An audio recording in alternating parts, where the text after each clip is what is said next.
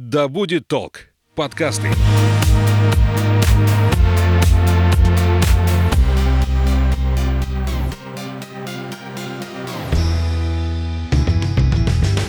Всем доброго времени суток. Это подкаст «Конюх Федоров». Здесь мы говорим о туризме, об осознанном туризме, о том, что такое путешествие, куда можно отправиться, в какие новые места по территории России, может быть и вне территории нашей страны.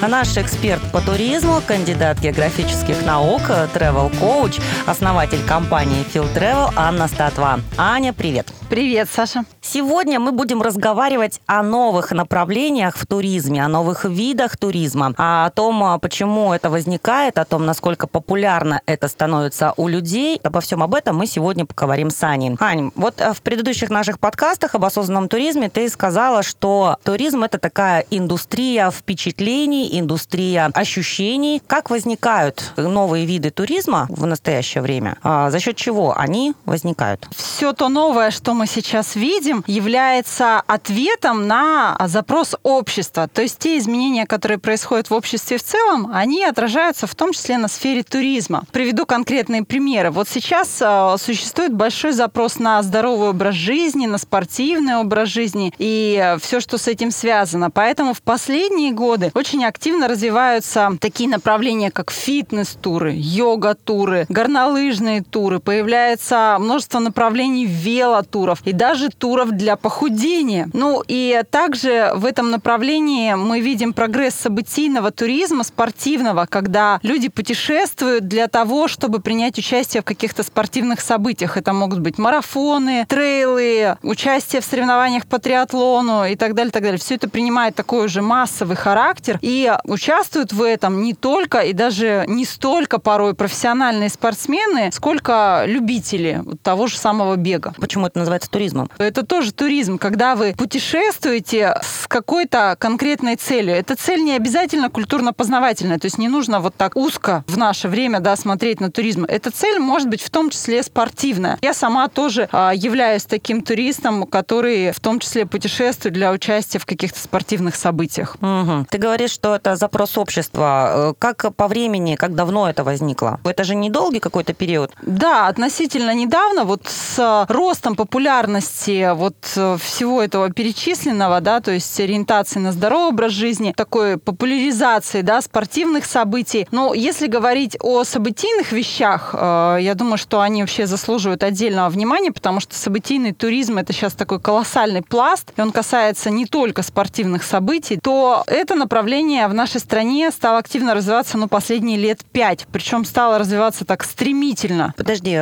если парой слов обозначить, это что такое событийный туризм? А событийный туризм – это культурные события, гастрономические, спортивные, исторические реконструкции, самые-самые разные. И заключается он в том, что вы совершаете путешествие с целью участия в этих событиях. Приведу простой пример. Вот в 2019 году мы ездили в город Екатеринбург для того, чтобы побыть зрителями на Уральской ночи музыки. Это вообще потрясающее событие. Вот тогда было 300 тысяч зрителей, из которых э, порядка 20-30% это были чистые туристы, то есть которые приехали из других вообще регионов. То есть это событие собрало такое-то количество туристов. И посетив это событие, мы еще задержались в городе, мы как туристы там посетили какие-то музеи, какие-то другие интересные объекты. Туризм в чистом виде. Угу. А давай поподробнее расскажем тем, кто не знает э, про этот вот фестиваль. Не в поле голом пришли Нет, люди, конечно. человек. Конечно, этот фестиваль проходит э, в самом э, городе Екатеринбурге. Функционирует там порядка 100 площадок самого разного жанра и направления музыкального расположено. В городе существует специальный сайт, посвященный вот этому событию, и мобильное приложение, с помощью которых вы можете простроить свой маршрут, исходя из э, ваших музыкальных предпочтений. Ну и вы можете курсировать там от одной площадки до другой. Они начинают функционировать где-то с 4, с 5 часов вечера, с пятницы. И все это действо продолжается до часу ночи. Дальше все эти площадки потихоньку сворачивают свою работу, и остается одна самая крупная площадка на берегу Исити, на которой выступает главный стейкхолдер этого фестиваля. Царит такая атмосфера свободы, атмосфера вот этого музыкального праздника, где человек человеку друг, товарищ и брат, я бы сказала. Финал этого всего мероприятия, когда утром с первыми лучами солнца вся эта вот многотысячная армия да, любителей музыки дружно поет песню «Луч солнца золотого», но это вообще невероятное, конечно, ощущение. И вот ты с этим ощущением возвращаешься, это тебя вдохновляет, это тебя подбадривает, поднимает настроение, то есть э, создает тот самый вау-эффект, ради которого люди участвуют в этих событиях. А где еще, кроме Екатеринбурга, какие еще вот были такие события масштабные? Ой, вы знаете, их сейчас так много, даже есть отдельный сайт, э, он называется Events in Russia, э, который представляет собой национальный событийный календарь. Вы можете выбрать события той направленности, которая вас интересует. Но вот сейчас многие э, увлекаются историческими реконструкциями, там, военными реконструкциями. Можно посмотреть, где что проводится, поэтому там все расписание вот на этом сайте есть. Но вот что, например, мне близко и что мне нравится, это проводимые по всей фактически нашей стране марафоны, полумарафоны, трейлы. И, конечно, мне нравятся такие, ну, необычные, что ли, э, события. Я уже запланировала себе, что в следующем году я обязательно поеду в Магадан на фестиваль старательского мастерства. То есть это фестиваль по намывке золота, когда проходит прям конкурс по тому, кто больше золота намоет на, за потом? единицу времени. Ну нет, конечно, все это принадлежит государству, но приз э, человеку, который победил в этом конкурсе, составляет 1 миллион рублей. По локациям больше все-таки это сосредоточено в центральной части нашей страны. Понятно, что Екатеринбург вот 300-400 тысяч спокойно соберет, угу, разместит угу, и угу. не будет испытывать каких-то неудобств при этом. Ну, вопросы размещения здесь решаются следующими путями. Либо организуется какой-то палаточно-кемпинговый вариант, либо это однодневное событие, на которое могут приехать люди из более крупного города, расположенного рядом, и потом, соответственно, вернуться. Пример тоже приведу. Фестиваль «Балакское поле», он проводится недалеко от города Тобольска, в Абалаке. Вот мы тоже неоднократно участвовали как э, зрители в этом фестивале. Вот мы проживаем в Тобольске, то есть у нас там еще есть экскурсионная такая насыщенная программа, помимо участия в этом фестивале, и выезжаем на фестивальные дни, там буквально несколько десятков километров до самого Абалака. Угу. Ну давай к теме наших э, новых видов туризма угу. с событийным разобрались. Какие еще есть э, виды популярные или набирающие популярность в настоящее время? Да, исходя из запросов общества, вот, например, такие новые направления, как энотуризм или винный туризм, да, Вау. это направление сейчас набирает обороты. Понятно, что это ограниченная территория нашей страны, это Краснодарский край и Крым, но тем не менее, вот винных туров становится все больше и больше, их популярность растет. Опять же, это новые впечатления, которые получает турист. Это новые гастрономические да, впечатления.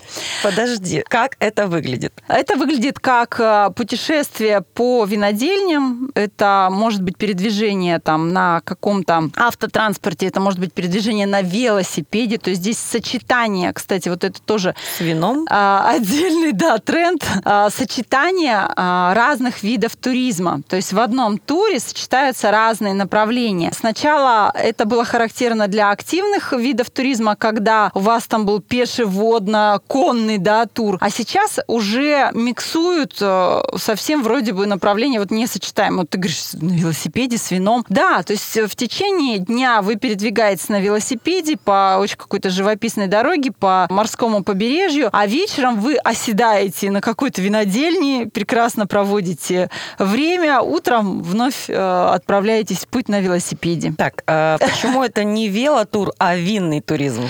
Ну, это... Это для замануха такая? Вопрос в том, какой акцент в этом туре сделан. То есть в каждом туре есть какая-то генеральная, так скажем, идея, которая доносится до угу. туриста через программу этого тура. То есть здесь все-таки главное это винный туризм, да, способ передвижения уже вторичен. Угу. Дальше поехали. Какие еще? А, ну вот э, еще одно очень интересное направление в рамках этого запроса на новые впечатления – это кинотуризм. Угу. Если мы говорим про мировую практику, то это направление уже э, давно, так скажем, процветает. Это путешествия, например, в ту же Новую Зеландию, в деревню Хоббитов, где снимали фильм «Властелин колец», туры в Дубровник, где снимали «Игру престолов». Если мы говорим применительно к нашей стране, то это известный теперь уже, но на тот момент э, фактически заброшенный поселок Тереберка в Мурманской области, где происходили съемки фильма «Левиафан». Угу. После этого фильма, во-первых, э, он дал толчок социально-экономическому развитию этого уже почти что заброшенного поселка. Во-вторых, он дал толчок для развития туризма. То есть сейчас там э, есть несколько отелей, куда действительно приезжают туристы, и это название, оно на слуху. То есть кинотуризм – это просто место, где проходили съемки, и люди туда едут? Это не обязательно поехать и посмотреть там кино? А, нет, конечно, нет. Это как раз место, а, которое стало популярным за счет того, что там происходили какие-то съемки. Или, а, предположим, фильм «Территория». Там а, вообще, если вы читали Олега Куваева, вы знаете, что там речь идет о Чукотке, но съемки происходили на плато Путарана на севере Красноярского края. Это потрясающее место. Оно не имеет аналогов. Вообще не то, что у нас в стране, но и во всем мире. Это водопады, это озера огромные, ну, много-много всего интересного. Кстати, и... Аня там была. Да, а, да.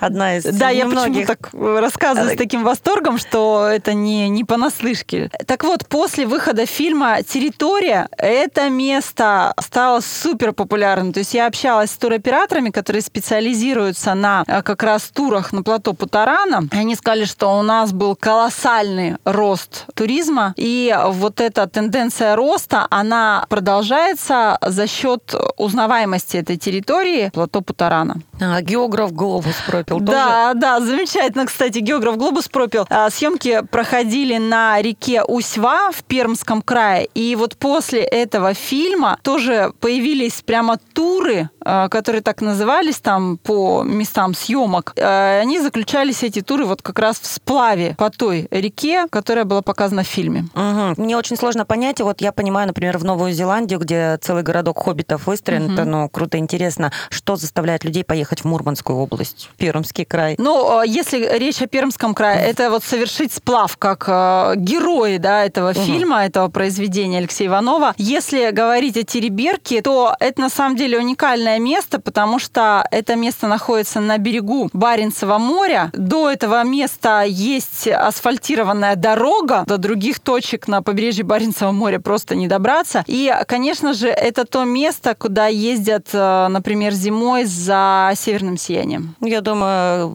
режиссеры могут спокойно ехать главам районов регионов, да, говорят, продюсируйте нас, мы Да, да, а есть э, просто такой способ продвижения, это съемка фильма действительно в той или иной локации, когда задача состоит в том, чтобы ее популяризировать и привлечь туристов. Ладно, поехали дальше. Если вот все-таки говорить о впечатлениях, то направление, которое является таким относительно молодым, набирает, опять же, популярность, это лагеря для взрослых. Мы еще помним, что такое пионерский лагерь, да? Ну, для взрослых тоже Сейчас такое просто есть. детский лагерь. Да. Серьезно. И сейчас э, создаются вот такие лагеря для взрослых, где можно принять участие там э, в утренней линейке, где есть прощальный костер, Тихий где, час. где есть там все, все вообще, вот все вот эти прелести детства, да, это потрясающий опыт, который проживают взрослые люди, с одной стороны а, ностальгируя, а с другой стороны проживая уже какой-то иной опыт. Где это? А, они возникают в разных точках нашей страны, то есть это не какая-то отдельная конкретная локация. А, есть такие лагеря и в Крыму, есть и у нас в Сибири, например, в Новосибирске. Вы можете просто загуглить лагерь для взрослых. Они бывают тематические, например, там музыкальной направленности или там какой-то психологической направленности. А есть просто вот воспроизводящие э, старую добрую такую советскую систему времяпрепровождения. Кто вожатый Ну, какой-то молодой, симпатичный, наверное, практикант из педагогического института. Слушай, здорово, я бы туда отправилась, да? А, вот, кстати, один из запросов, да, один из трендов современности, это как раз запрос на саморазвитие и запрос на обучение. В связи с этим возникают такие направления туризма, как психологические туры, сочетают в себе ретриты, например, да, угу. то есть это духовные практики, обычно ими занимаются где-то там на лоне природы, да, в таких... Я никогда не думала, что с точки зрения туризма не смотрела на это. Да, но это вот угу. то самое миксование, да, разных направлений. И в этом тоже есть определенный смысл, когда ты вырван из привычного такого жизненного контекста, ты в совершенно новых условиях, новых географических условиях, новых каких-то психологических условиях, и вот в такой ситуации угу. ты способен на изменения гораздо быстрее. А это то, что касается саморазвития. А есть еще большой запрос на э, новые знания как таковые. То есть это не традиционный уже культурно-познавательный туризм, когда просто вам проводят какую-то череду экскурсий, когда у вас есть э, гид, который говорит посмотреть направо, посмотреть налево там, и так далее, и так далее.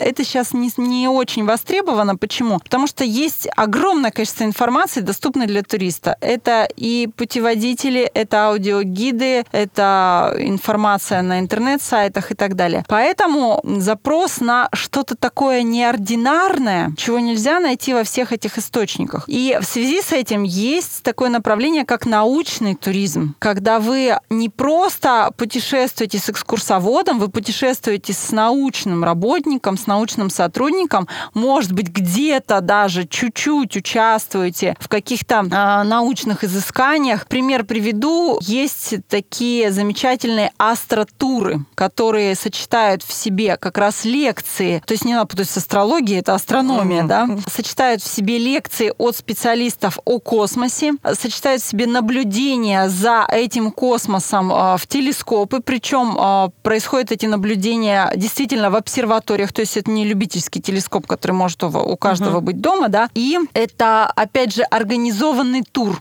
где вас угу. сопровождают вот эти специалисты. Это безумно интересно, и эти туры находят своих туристов, что называется, для которых э, вот это в жизни действительно важно. Ну, я и хотела спросить, мне очень сложно представить, чтобы большое количество людей этим интересовалось. Нет, нет, это все нишевые продукты, это не массовый туризм, хотя запрос э, на них растет. Но а то, что вот все-таки приобретает такой массовый характер, вытекает из э, запроса нашего общества на все, что связано с приставкой эко. Угу. Мы стремимся к тому, чтобы жить как-то экологично, мы стремимся оставлять как можно меньше экологический след и так далее, и так далее. И вот э, в связи с этим растет популярность э, экотуризма, эко-волонтерства, угу.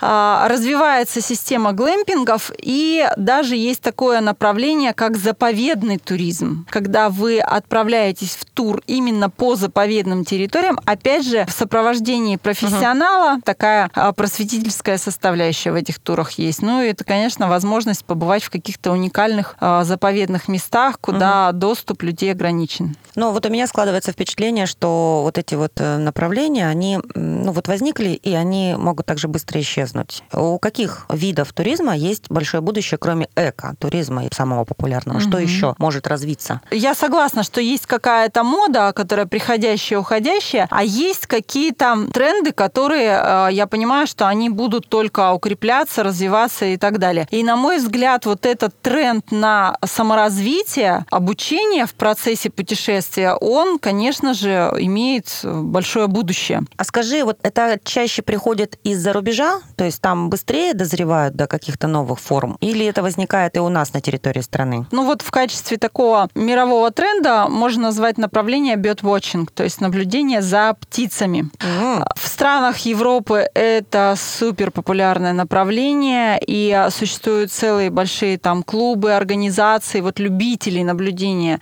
за птицами. И мы понимаем, что в разных точках земного шара вот видовой состав-то птиц, он отличается очень сильно. Поэтому эти бёрдвотчеры, не побоюсь этого слова, они путешествуют по всему миру вот в погоне за тем, чтобы увидеть ту или иную птичку. Калибри? Серьезно, я попыталась сейчас представить себя в отправляющейся за 3-9 земель, чтобы посмотреть на птичку. На самом деле нужно попробовать понимаете, какое-то какое новое направление может вызвать у вас естественную реакцию вот отторжения. Что-то вы представляете себе теоретически одним образом, а на практике это совершенно другое. Это также и бёрд-вотчинг, да? Вам кажется, ну что в этой птичке, да? Но, во-первых, это совсем особое ощущение видеть животных в их естественной среде обитания. Mm. То есть видеть кудрявого или розового пеликана в зоопарке и видеть его вот, когда он сидит вот на озере, среде. да, когда ты находишься там в нескольких там десятках метров от него, это совсем другие ощущения. Это нужно просто попробовать для того, чтобы понять, как оно тебе вот откликается. Но опять же, бег сюда включен. Ты полгода бегаешь за птичкой, чтобы фотографию отдать, да? Да, да, да. с той же серии. Это уже спортивный пошел туризм сюда. Ну, все, все, все течет, все меняется. Какой вид туризма тебя лично удивил, если есть такой? Ну, э, есть. Меня сейчас удивляет а, миксование вот как раз вот этих разных видов туризма, когда смешивают а, конный туризм, пеший, водный и так далее. И, на мой взгляд, это очень хорошее сочетание, потому что человек не устает от однообразия, да, у него задействованы, опять же, разные группы мышц, потому что когда ты долго сплавляешься там неделю или две, у тебя потом происходит атрофия некоторых групп мышц, да, и тебе хочется как-то размяться, пройтись, э, совершить какое-то восхождение и так далее. И меня впечатляет та скорость, с которой э, вот эти новые направления набирают обороты. Вот буквально недавно я, изучая фитнес-туры, э, увидела отдельное направление туры для желающих желающих похудеть. И тут я вспомнила, как много лет назад я ходила в так называемый голодный поход. Это был такой потрясающий опыт. Я как раз пошла для того, чтобы попробовать. То есть эта методика, она разработана была еще в советское время, и суть ее состояла в том, что, ну вообще гипотеза заключалась в том, что человек может неделю-две вот во время э, совершения похода не есть, только пить, при этом переносить ну, достаточно приличные физические нагрузки, и это положительным образом сказывается сказывается на состоянии его здоровья. То есть это было целое большое исследование в советское время, когда люди проходили, ну, такой чек-ап до того, как отправиться в этот поход, и после. И вывод был однозначен. Не то, что никакого урона для вашего здоровья нет, наоборот, и я вот пошла попробовать. Попробовала. Так. Поняла, что больше я не пойду, потому что а, есть все равно хочется. И, на мой взгляд, а, вот это общий прием пищи, вот эти посиделки у костра в походе, это очень важная его составляющая, которая является основой общения. Ну и в завершение, наверное, спрошу, как много человеку необходимо в год а, путешествий? Mm-hmm. Ну, в среднем. Mm-hmm. Ответа универсального нет, потому что все мы люди разные, и Э, естественно, у нас разные потребности. Кто-то себя чувствует абсолютно комфортно, не выезжая там годами, да. Угу. Кому-то нужно это совершать чаще, но я всегда э, говорю одно: путешествий не должно быть много потому что у вас обязательно должен был э, быть период времени, когда uh-huh. вы осмысливаете это путешествие, осознаете все, что с вами произошло, и понимаете, зачем это вам было нужно, как вы изменились, что вы от этого почерпнули и так далее. Что касается меня, нормально, если какое-то такое более-менее длительное путешествие, я не имею в виду выезды выходного дня, совершаются не чаще, чем э, раз в три месяца. Вот для меня, наверное, это предел, потому потому что mm-hmm. когда чаще мне тяжело, потому что мне не хватает времени на как раз то самое осмысление mm-hmm. и усвоение полученного опыта. Я напомню, это подкаст «Конюх Федоров». Мы говорим здесь об осознанном туризме, о путешествиях. Говорим мы об этом с Анной Статвой, кандидатом географических наук, travel-коучем, основателем компании Field Travel. Да, спасибо, Саш, за прекрасные вопросы. Ну и путешествуйте, будьте счастливы. Будем?